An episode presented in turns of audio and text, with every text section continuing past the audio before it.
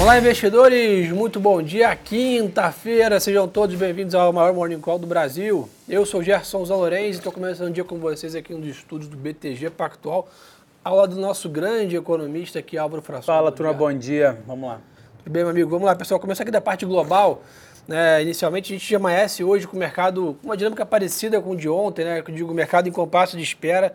Apesar disso, uma volatilidade muito elevada né, nos ativos. A gente né, vem desde a última semana, ali na quarta-feira, quando tivemos a eleição do Banco Central americano, uma fala mais dura. Na sequência também, né, outros bancos centrais de economias envolvidas também num tom mais duro, né, mais hawkish, como a gente chama. E hoje a gente percebe né, a dinâmica do mercado parecida. Né? Mais uma escalada da renda fixa americana, as treasuries voltando a negociar praticamente a 4,65 de taxa, um patamar muito elevado. Né? Nós temos aqui dados importantes para ficar de olho.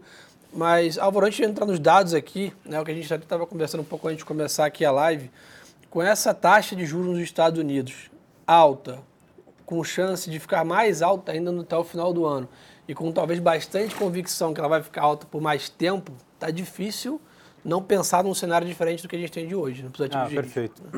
É, então, assim, eu acho que tem um, tem um ponto aí nessa, nessa sua fala de fato, assim, para os ativos de curto para é, Fed Fund Rate de curto prazo, eu acho que é uma estratégia que está muito claro que não é só o Fed, mas todos os bancos centrais do mundo estão utilizando. Eu não falo que eu, que eu parei de subir juros, eu falo que eu pausei, e quando eu uso esse termo, eu deixo implícito que pode ter mais uma alta de juros, talvez para o mercado afastar o debate de quando que vai começar o, o ciclo de corte e para quanto vai cortar até o final do ano. Se ele evita esse assunto, de fato ele consegue deixar a curva de juros estressada ou, mais alta ao longo de todos os vértices, isso ajuda a controlar a expectativa de inflação. O ponto é que isso veio é, é, em linha é, com, ou, ou, no mesmo momento, para dizer melhor, com esse estresse fiscal dos Estados Unidos. Né? O projeto do Senado é, deve ser votado hoje na Câmara, né, que propõe ali o, o financiamento do governo americano até o dia 17 de novembro, mas o fato é que isso precisa ser financiado ou a melhor, a melhor maneira de você financiar seja mais impostos, né? ou mudar a meta de primário lá que também tem nos Estados Unidos. Se isso acontecer, acho que é negativo. Mas se tiver uma mudança, uma, alguma elevação de impostos, que talvez não seja tão significativa, pode resolver, pode resolver essa parte fiscal americana. Assim, eu acho que pensando num horizonte de três, seis meses para nível de risco de juro global, acho que se em algum momento do tempo a gente tivesse a situação fiscal americana resolvida, e de novo, Gerson, todo ano a mesma história, todo ano a gente está aqui é shutdown nesse período com risco de shutdown, e isso eleva o VIX, eleva o prêmio de risco, mas sempre tem uma solução, e depois da solução o mercado é, reduz a volatilidade e fecha os prêmios. E se nesse meio do caminho, se daqui a três, seis meses, não acho que vai ser tudo isso, mas daqui a três meses, o mercado começar a mudar o discurso de se terá mais uma alta ou não, para quando vai começar o ciclo de cortes, eu acho que esses dois fatores podem ajudar a, a reduzir prêmio de risco lá fora, reduzir treasury longa que tem assustado bastante e ajudar os mercados emergentes. Boa. Então, acho que nessa linha, né, o que a gente tem visto é, pessoal, que está contratado para esse curto prazo, como o Álvaro comentou aí, de um, dois meses à frente, ainda é bastante volatilidade lá fora. Né? Então isso prescreve cautela, a gente está vendo um fortalecimento do dólar, né? a gente está vendo uma abertura das taxas de renda fixa. E para ficar de olho hoje, pessoal, nove e meia da manhã, temos aí PIB dos Estados Unidos, é, a terceira leitura do segundo Terceira tri. leitura do segundo tri, que é importante. Além disso, hoje é quinta-feira, tem o tradicional dado do seguro-desemprego, que a gente sempre monitora também. O mercado de trabalho é um tema que o Fed né, tem sido bem vocal de preocupação lá fora. E acho que para fechar, né, e aí basicamente talvez com menos impacto no mercado, dado o horário, 5 horas da tarde temos fala do presidente do Banco Central americano, Jeremy Powell. Então, é o o grande protagonista Exato. do momento. E nessa linha de política monetária ainda, o BC do México anunciou decisão sobre os juros hoje também lá fora. Então acho que setembro aí caminha para o fim, mas vai ficar marcado, né, sem dúvida, como um mês de política monetária voltando a ser o grande é, protagonista da tendência dos ativos, reprecificando todos os portfólios aqui. A gente tem visto uma saída né, de capital na média é, para ativos de menor né, risco bem significativa, pessoal. Dólar, como eu comentei, ganhando força, 10 anos nos Estados Unidos a 4,64 de taxa. Chama atenção, tá? No mercado de commodities, pra gente ficar de olho. Né? E aí, já fazendo uma proxy aqui anterior, a China segue no highlight aqui bem intenso na parte de noticiários. Né? As negociações da, da Evergrande, da daquela imobiliária foram suspensos na bolsa, né? Inclusive uma, um noticiário, inclusive que é uma vigilância policial né, no fundador da companhia acontecendo lá. Isso está trazendo bastante preocupação de um efeito dominó, como a gente chama no setor imobiliário chinês. Lembrando, lá ainda tem uma dinâmica que a gente chama né, dos shadow banks, né, que é basicamente um sistema financeiro paralelo, um sistema é. regulado pelo governo que dá crédito também ao setor imobiliário, e há quanto de disposição né, a companhia tem a essa estratégia. Então, não dá para negar que a gente voltou algumas casas aqui no, no, tabuleiro em relação às perspectivas de volatilidade na China. Né, o que parece agora é a grande caminha para um, um final não tão positivo. Mas o que é curioso, né, isso na média, e vem, vem deixando a gente bem intrigado, né, que na média deveria ser ruim para a commodity esse movimento. O preço de minério de ferro continua subindo. O minério de ferro está subindo hoje 2%, negociando praticamente a 120 dólares a tonelada. E aí a gente cada vez mais a boca de jacaré entre o preço físico da commodity e o preço dos ativos. É curioso Exato. Não, eu acho que é, é, curioso em relação ao, ao movimento. Uh, de uma certa forma, acho que mostra também essa resiliência da atividade americana que vai ajudando nessa, nessa elevação. Claro que a maior parte da demanda global para minério de ferro acaba sendo da China, então é ela que acaba demandando. Os últimos dados que saíram ao longo dessa semana mostraram ali um pouco acima do esperado, isso pode ter ajudado também, mas o fato é que para a nossa vida aqui local, isso tende a pegar uh, inflação, né? Sem porque dúvida. em algum momento do tempo isso pode ser repassado para bens industriais, uh, em núcleos de bens industriais, que é um componente importante da nossa inflação local. Então, é bom por um lado, porque a balança comercial brasileira agradece com exportações ali de minério de ferro e petróleo cada vez mais caras em dólar, uh, mas isso, tem, isso talvez não é tão positivo assim, porque impacta nas expectativas de inflação, não só do Brasil, mas como do, do mundo, mundo, inteiro. E aí você tem um fechamento de curva de juros com, uh, com petróleo para cima, eu acho que fica difícil acreditar nesse cenário. Boa, nessa linha, pessoal, o petróleo hoje está né, negociando ali próximo da estabilidade, né, já trocou de direções algumas vezes agora pela manhã. Né, o WTI está 93 dólares aqui, né, o, o, barril, então acho que é importante a gente ficar de olho nessa perspectiva, como o Álvaro comentou, né, o barril muito próximo de 100 ali, já começa a trigar ali as revisões de inflação mundo afora, na matriz energética de todo o planeta.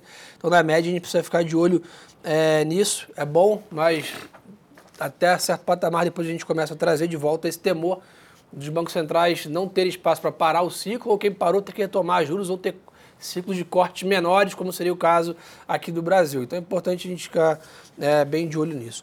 Então, pessoal, esse é um pouco da parte global, o mercado de olho na bateria de dados nos Estados Unidos agora, 9h30 da manhã. Juros é o grande momento, na parte corporativa bem esvaziada lá fora, mercado de capitais fechados praticamente depois desses últimos IPOs de tecnologia na semana passada. Temporada de balanço daqui a pouco começa a ganhar corpo já nos Estados Unidos, com os bancos fazendo kickoffs de prévias nas próximas semanas. Mas ainda estamos bem à mercê aqui dessa parte macro né, global, que sem dúvida aí só o tempo né, acaba respondendo com essa parte de dados, pessoal. Para Brasil, meu amigo. Vamos lá, vamos lá. Vamos lá, pessoal. Brasil, falar, né? saiu agora há pouco pela manhã GPM né, divulgação de dados, aí está fazendo a conexão que a gente comentou de minério, companhia, isso. inflação e tal. Mas mais importante que isso também saiu o RTI, né? É, então o RTI saiu agora às, às 8 horas da manhã. Eu acho que, assim, acho que houve alguma decepção. Assim, é, é, claro que não deu tempo de ler o relatório inteiro, ele é, ele é bastante extenso, né? ele tem quase 100 páginas. Não então resumiu ainda? Não consegui resumir ele é, em algumas linhas nesses, nesses 20 minutos ali. É, mas, assim, geralmente quando o mercado abre relatório de, relatório de inflação, ele dá uma olhada nos boxes primeiro, que geralmente ele está um debate mais novo que o Banco Central quer trazer. E foi uma, alguma decepção porque não teve aquela revisão metodológica do hiato do produto. Né, que é aquela diferença do PIB, do PIB quando a gente está crescendo pelo, pelo potencial.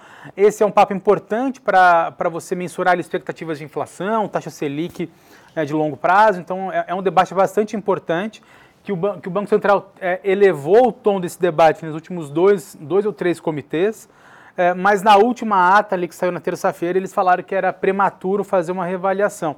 Isso até foi curioso, porque entre uma reunião e outra, Gerson, teve uma entrevista é, ao público né, é, da Fernanda Guardado, diretora do Banco Central, onde ela praticamente afirmou, dizendo que nesse relatório teria sim uma revisão metodológica do IATO. Não teve.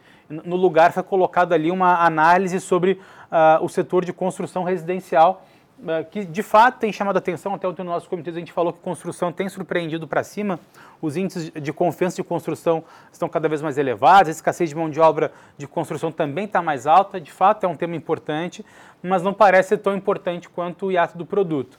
Então acho que isso acaba decepcionando. E ele também trouxe um exercício ali nos boxes sobre a dispersão das expectativas de, eh, de inflação para 2025 e se existiam algumas outras variáveis, uh, como o PIB potencial, ou uh, a expectativa de PIB para 25, ou, uh, ou, outra, ou câmbio, outras variáveis que explicassem, digamos assim, essa desancoragem da inflação mais lá para frente, e eles chegaram numa conclusão que não tem uma variável apenas que explica no fim do dia, acho que deixou subentendido que o que faz esse, digamos assim, essa desancoragem da inflação mais longa ainda é esse risco fiscal que foi reincorporado na ata aí, uh, e dos comitês da, da última semana.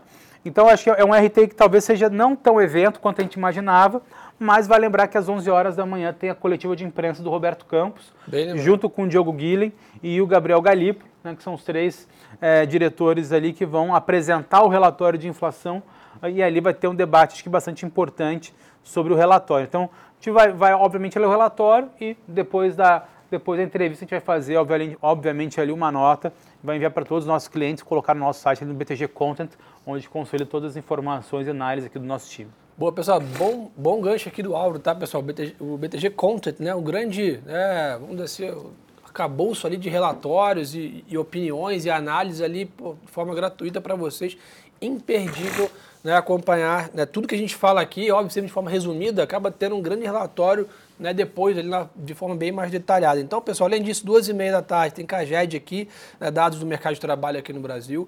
Ficar de olho nessa discussão, né, o mercado tá, ontem teve uma grande abertura ali nas taxas de juros aqui no Brasil, o mercado reprecificando um pouco essa piora de cenário né, internacional de, de apetite a risco, de inflação, que a gente acabou de comentar aqui durante praticamente todo o início do call. E aí o mercado, né, apesar, né, hoje a gente olha a mediana do Focus, né, estaria com o final de ciclo de Selic a 9, né, o mercado já começa a imaginar se realmente é 9, se teria espaço para ir até o 9, será que, que, que, não teria que parar no 10? Então, assim, ainda está com bastante dúvidas sobre isso.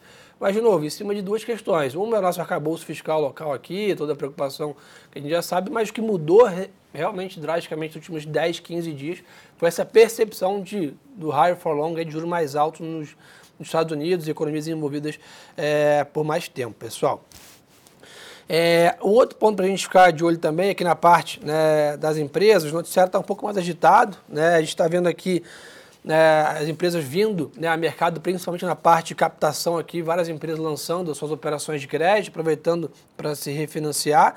Né, além disso, é, a CEMIG informou aí que fechou o contrato para fornecer energia incentivada com desconto de tarifa né, de algumas empresas especiais. Só que, que mostra que as empresas vêm buscando né, ganho de eficiência, nesse momento que os crescimentos né, de lucro não estão tão né, exuberantes, dado ainda uma retomada de atividade, custo acaba sendo um grande destaque e é então, eu estava conversando com o Bruno Lima aqui, que o mercado vai ficar de olho nesse terceiro TRI. Né? A gente tem uma expectativa de melhora, assim, os números dados, a atividade ter surpreendido positivamente recentemente, mas que o mercado quer olhar é essa parte de margem, né? que o mercado, que as empresas estão conseguindo entregar nas linhas também é, de redução de custos. Mais algum ponto aí, meu camarada? Eu acho que é isso, de novo, assim, eu acho, acho que o, de, o, debate de fiscal também é bastante importante acompanhar, né? Hoje vai ser divulgado ali os dados é, de, de resultado primário, é, então, acho que bastante importante, né? tem hoje do governo central e amanhã do setor público, uh, dados importantes uh, para a gente uh, monitorar o, o, quanto a arrecadação de fato, a penetração, porque apesar da, da atividade estar surpreendendo para cima, isso não está se refletindo em arrecadação, dado que a surpresa em atividade está mais concentrada em agro, que tem, digamos assim, um baixo poder arrecadatório. E aí, obviamente, o governo está nesse debate aí, se, se muda ou não muda a meta, se vai contingenciar despesas, o que, que vai acontecer com precatórios também, que acho que é um outro risco aí é, de curto prazo a monitorar. Então, este risco fiscal ainda vai continuar no nosso radar aqui das próximas semanas. Ó, a parte da reforma tributária deu para ter uma esfriada, você lê menos sobre isso, o que, que houve? Então, a, a, do IVA, né, que é, Sim, a, do, é ali, a, do, a do consumo, uh, ela foi, digamos assim, estendida o prazo de votação no Senado, segundo o relator Eduardo Braga, seria para seria ser votada no, eh, na CCJ ali do, do Senado no dia 14 de outubro e vai ser votada até agora, segundo o novo, o novo cronograma, no dia 20 de outubro. Então, assim, tá tem ali uma novidade para esse mês, mas ainda não é talvez ainda esteja longe da votação do plenário no Senado. Boa. Ô, turma, então acho que vamos dar para esse, o mercado global lá fora ainda com poucas variações nessa abertura, mas sem dúvida com bastante cautela. Né? O assunto é juros mais altos no mundo todo, que precifica os portfólios. E aqui no Brasil, sem dúvida, ficar de olho aqui nessa divulgação de dados né? e notícias aqui de Brasília. Quem quiser ainda mais conteúdo, parada obrigatória, seguir a gente no Instagram, Gerson Lorenz e Álvaro Fração. E, é claro, seguir também nas redes sociais do banco, compartilhar o nosso Morning Call aí com todo mundo. Pessoal, aproveitem para começar o dia bem informado. Obrigado aí pela super audiência, uma boa quinta-feira de negócios. E lembrem-se, turma, que o melhor ativo é sempre a boa informação. Um abraço.